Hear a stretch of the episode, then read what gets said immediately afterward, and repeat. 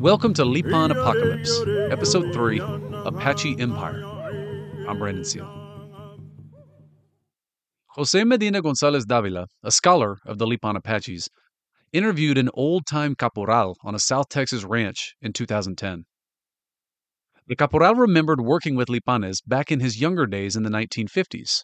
Again, another reminder of Lipan non extinction. And he remembered how remarkable they were to watch on horseback. When they rode, he said, quote, Parece que andaban flotando, end quote. They seemed to just be floating. They even walked different. Most cowhands, the old caporal said, walked kind of bow legged and dragged their heels. But Lipanes, quote, walk on their tiptoes almost, end quote. Quote, ni ruido hacen los cabrones. They don't even make a sound, end quote. And even when they sat, they sat almost coiled like rattlesnakes, like cascabeles enroscadas, ready to bite. Quote, son cabrones estos indios. Son bien agresivos. Sí, son bien distintos, end quote. They're aggressive, he said. They're just different. Lipanes always had an aura about them. Maybe it's what made them such naturally good horsemen. If you'll recall from the opening of season 5 of this podcast, they believed that the horse was made for them. I've learned from my wife that the best horsemen and women are possessed of a special combination of self confidence and adaptability. Two traits that we've seen in abundance in the Proto Lipan Plains Apaches for sure. Old Tejanos would always hire Lipanes when they could to do their horse breaking. The great South Texas and Northern Coahuila cattleman Ed Lasater, creator of the Beefmaster breed, went out of his way to find Lipanes to work on his ranches. And even Jose Francisco Ruiz, who I hope most of you remember from our previous season, lived amongst the Comanches for eight years, but declared unequivocally that the Lipanes were the superior horsemen. The Plains Apaches must have enjoyed surprising the Spanish with their first mounted raid in 1650. They struck the Spanish again on horseback in 1652, raiding a New Mexico village, vandalizing the church, and riding off with 27 captives. For pretty much the previous 130 years, it had always been the Spanish rampaging around and terrorizing native populations from horseback. And yet, within a single generation, the Lipanes had made the horse their own. They didn't just adopt the horse, they modified him in the ways that plains steppe people around the world have consistently modified horse warfare to suit their needs. The Spanish, at first at least, fought heavy, armoring their mounts, preferring large animals and deliberate, concentrated charges. Plains Apaches realized almost immediately the advantages of fighting light, recognizing that speed and mobility was the great advantage of the horse, particularly on the great American plains. The Spanish retaliated to this new mounted Plains Apache threat with more slave raids, peaking around 1659 and 1660 when the New Mexico governor issued no less than 90 decrees justifying slave taking expeditions. He supposedly owned no less than 90 slaves himself. The conflict between the now mounted Plains Apaches and the Spanish slave takers quickly proved too costly for either side to sustain, however. And there was quite an obvious way that they could be of benefit to one another now, without either having to submit. The price of Spanish friendship, of Spanish alliance, the Apaches soon learned, was to become slavers on their behalf. In some ways, the fast moving, newly mounted Apaches were even more effective against native peoples than slower moving Spanish expeditions ever could be. Plus, it was an incredible thing to not only be able to defeat your native rivals, be they Jumano or Caddoan or whoever, but to get paid for capturing them and selling them far, far away. A robust slaving economy took off on the Texas plains, and the Plains Apaches were right in the middle of it. Buffalo hides and salt were now secondary commodities. Annual trade fairs in New Mexico were organized for Spanish and Apache traders, though the name that they gave these fairs revealed their true purpose. They called them rescates, or rescues, the idea being that the Spanish weren't making slaves out of Indians, that would violate royal edicts, but that they were rescuing them from Apache slavery by buying them as slaves themselves. The Spanish Apache slave trade was not, however, an alliance. And the Plains Apaches at least understood this. It was simply an extremely profitable arrangement that brought peace between the two great powers so long as each side could live up to its side of the bargain. But the 1660s brought another cycle of drought to the Spanish controlled pueblos. In 1661, the peoples of the New Mexico pueblos were reduced to eating their seed corn. In 1664, conditions in Taos got so bad that almost the entire population fled to the relatively new Apache trading center at El Cuartelejo in Kansas that we mentioned in the previous episode. By 1667, no crops were even harvested in most of the pueblos. Both the Spanish and native populations of New Mexico were reduced to eating cowhides, toasting them to make them more edible. 450 pueblos starved to death in one town alone. In short, by 1669, the Spanish had become poor trading partners. They could barely feed themselves, much less continue to buy slaves from the Apaches. Of what use was peace with the Spanish if they couldn't afford the Apaches' goods? Of what use were the Spanish? The Pueblos made plain to the Apaches their resentment for their Spanish overlords, and together they contrived to do something about it. In 1669, Plains Apache collaborated with the Pueblos in an abortive uprising against Spanish rule in New Mexico. Two Pueblo towns in the north, the ones closest to the Plains Apache power center of El Cuartelejo, rose up. They were quashed, and the rest were discovered before they could revolt. But the next year, 1670, the Plains Apaches rekindled the revolutionary fires, attacking the same pueblo that was already decimated from the loss of 450 of their own to starvation. They killed 11 Spaniards there and carried off 30 more as captives. Then, in 1672, the Apaches attacked again when the corn harvest had once again failed. This time, they liberated six towns entirely from Spanish rule. It was a chink in the Spanish colonial armor and a taste of freedom for the 1,200 Pueblo families living in those six newly liberated towns. Spanish authorities responded with a brutal round of repression. They outlawed Pueblo religious ceremonies entirely, arrested 47 of their medicine men, hanged three, publicly whipped the rest, and condemned them to slavery. In retaliation, and in apparent coordination with the Pueblos, Plains Apaches now openly attacked the Spanish military outposts throughout New Mexico and after each attack, more and more Puebloans followed these Apaches back out onto the plains and up to El Cuartelejo. Other Puebloans stayed behind and fomented revolt from within the pueblos, demanding specifically the release of their imprisoned medicine men. The Spanish governor realized that he had no choice but to relent. The surviving 44 Puebloan religious leaders were released. Among these 44 Puebloan holy men was a man named Pope. Pope retired to Taos for a few years, again, the northernmost of the pueblos, and the one geographically and culturally closest to the Plains Apache stronghold at El Cuartelejo. For the next several years, Pope and the Plains Apaches would plan the most successful native uprising in North American history. Sometime, somewhere, in July of 1680, Pope handed out a series of knotted cords to a trusted group of co conspirators from throughout the pueblos. Each day, as they traveled back to their respective pueblo, the conspirators undid one knot. On August 13, 1680, the last knot on everyone's cord was undone, and the pueblo towns of Spanish New Mexico rose up in spectacular unison. 400 Spaniards were killed in a matter of days, if not hours, including 21 of the 33 priests in the province. Churches, in particular, were targeted. Pope proclaimed, quote, The God of the Christians is dead. He was made of rotten wood. The surviving Spanish retreated to Santa Fe, where they holed up for a week before finally negotiating to abandon the province for modern day El Paso. As he staggered south, the defeated Spanish governor blamed the Plains Apache specifically for his defeat. And indeed, the great benefactors of the whole uprising were the Plains Apaches. The Pueblos would struggle over the next decade to reassemble their society after 50 years of Spanish occupation. But the Apaches had all but eliminated the Spanish square from their checkerboard, and in the process left a radically weakened ally, the Pueblos, in their place. And they had won something else a thousand or more fine Spanish horses escaped onto the plains and into Apache arms. Killer of Enemies would have been proud. It was a masterstroke of alliance making, really, and native peoples all over the region took notice.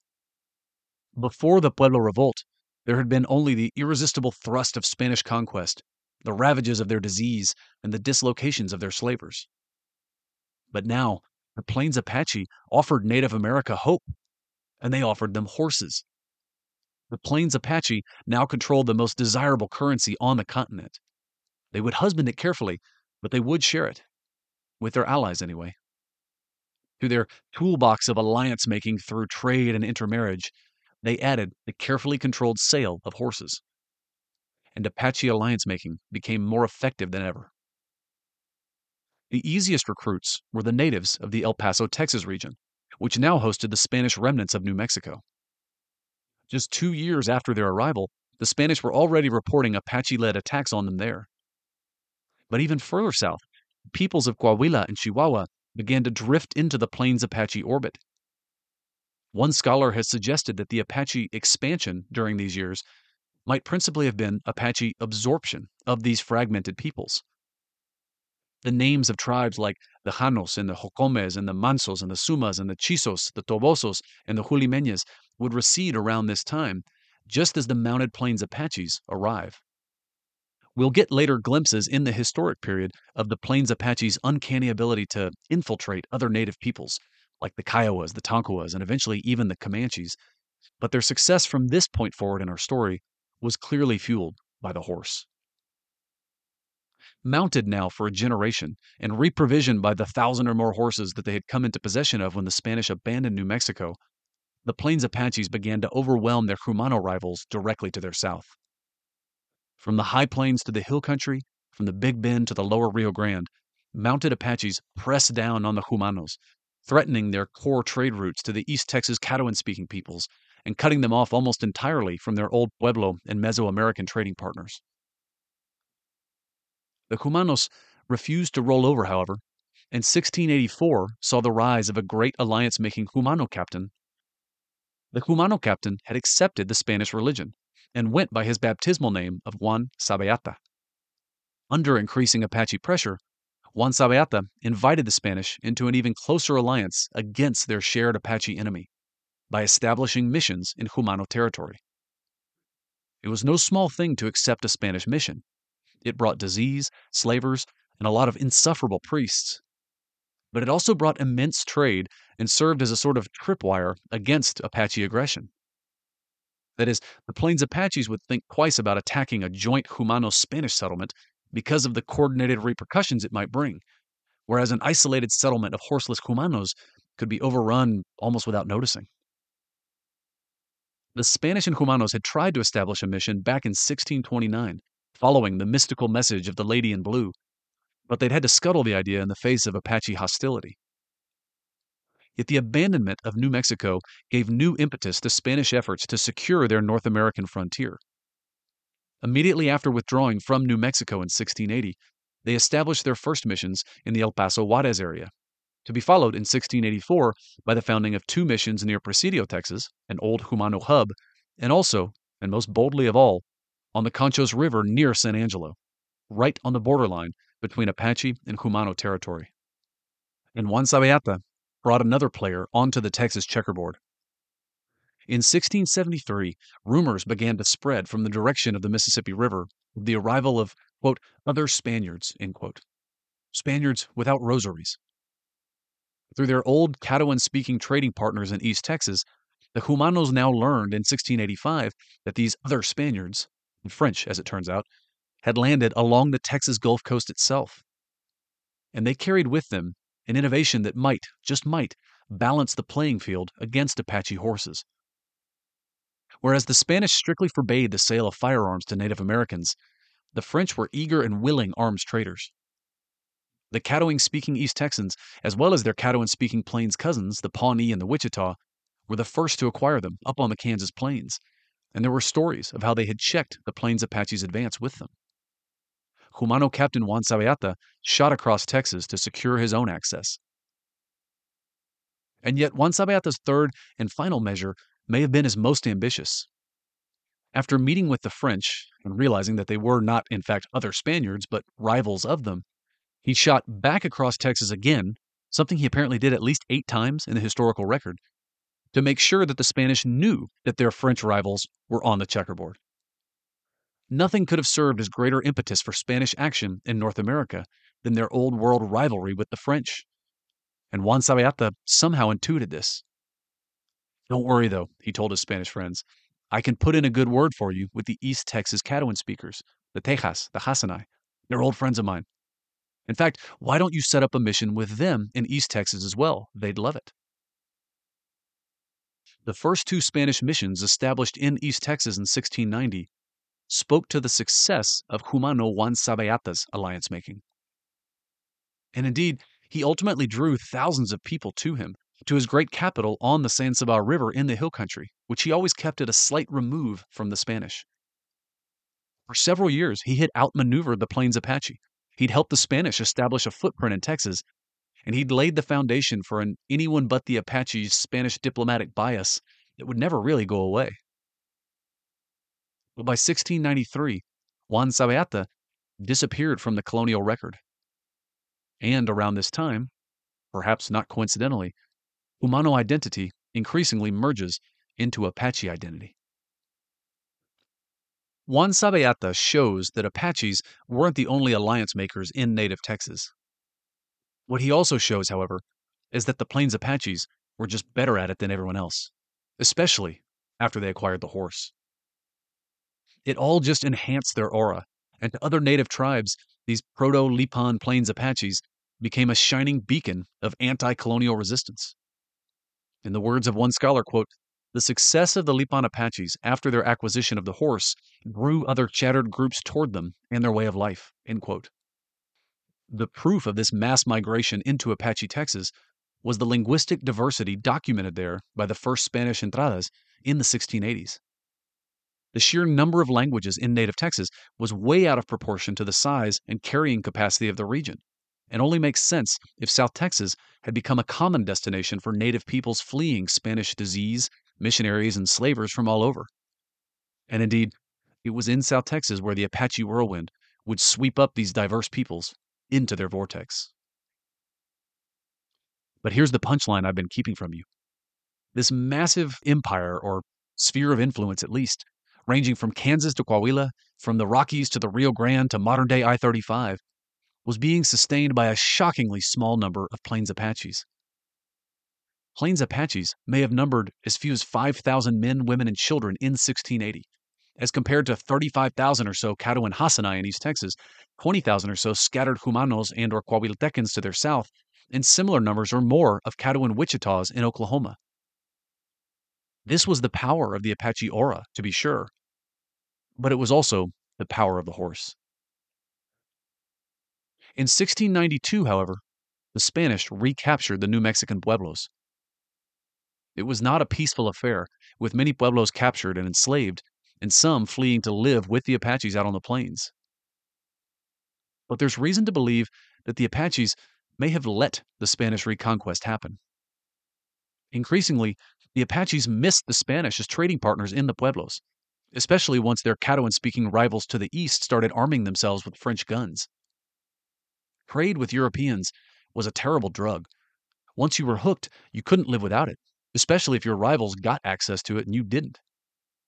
And the whole point, after all, of controlling the old Jumano trade routes had been to profit from this trade with the now Spanish controlled markets in Mesoamerica and New Mexico. Increasingly, the Plains Apaches realized they needed the Spanish. It didn't mean that they would let them return for free, however. Apache captains in New Mexico and in and around El Paso extracted lucrative concessions. As a condition of allowing the Spanish to return, the Apaches would receive lavish annual gifts, access to the trade of the pueblos, and even gold and silver batons for the Plains Apache captains. These annual gifts, it seems, were understood to be recurring. Rent, we would call them, if we weren't Spanish bureaucrats trying to cover up the fact that they were now having to pay tribute to the native tribes they pretended to govern. As further proof of the real nature of this arrangement, under the terms of their agreements with the Apaches, the Spanish were only allowed to enter Apache lands on designated roads. The irony of these caminos reales, as they show up in our textbooks, is that they were less proof of the extent of Spanish power, but rather evidence of the very limited presence that the Spanish had in these lands that we ought to more properly think of during this period as constituting an Apache empire.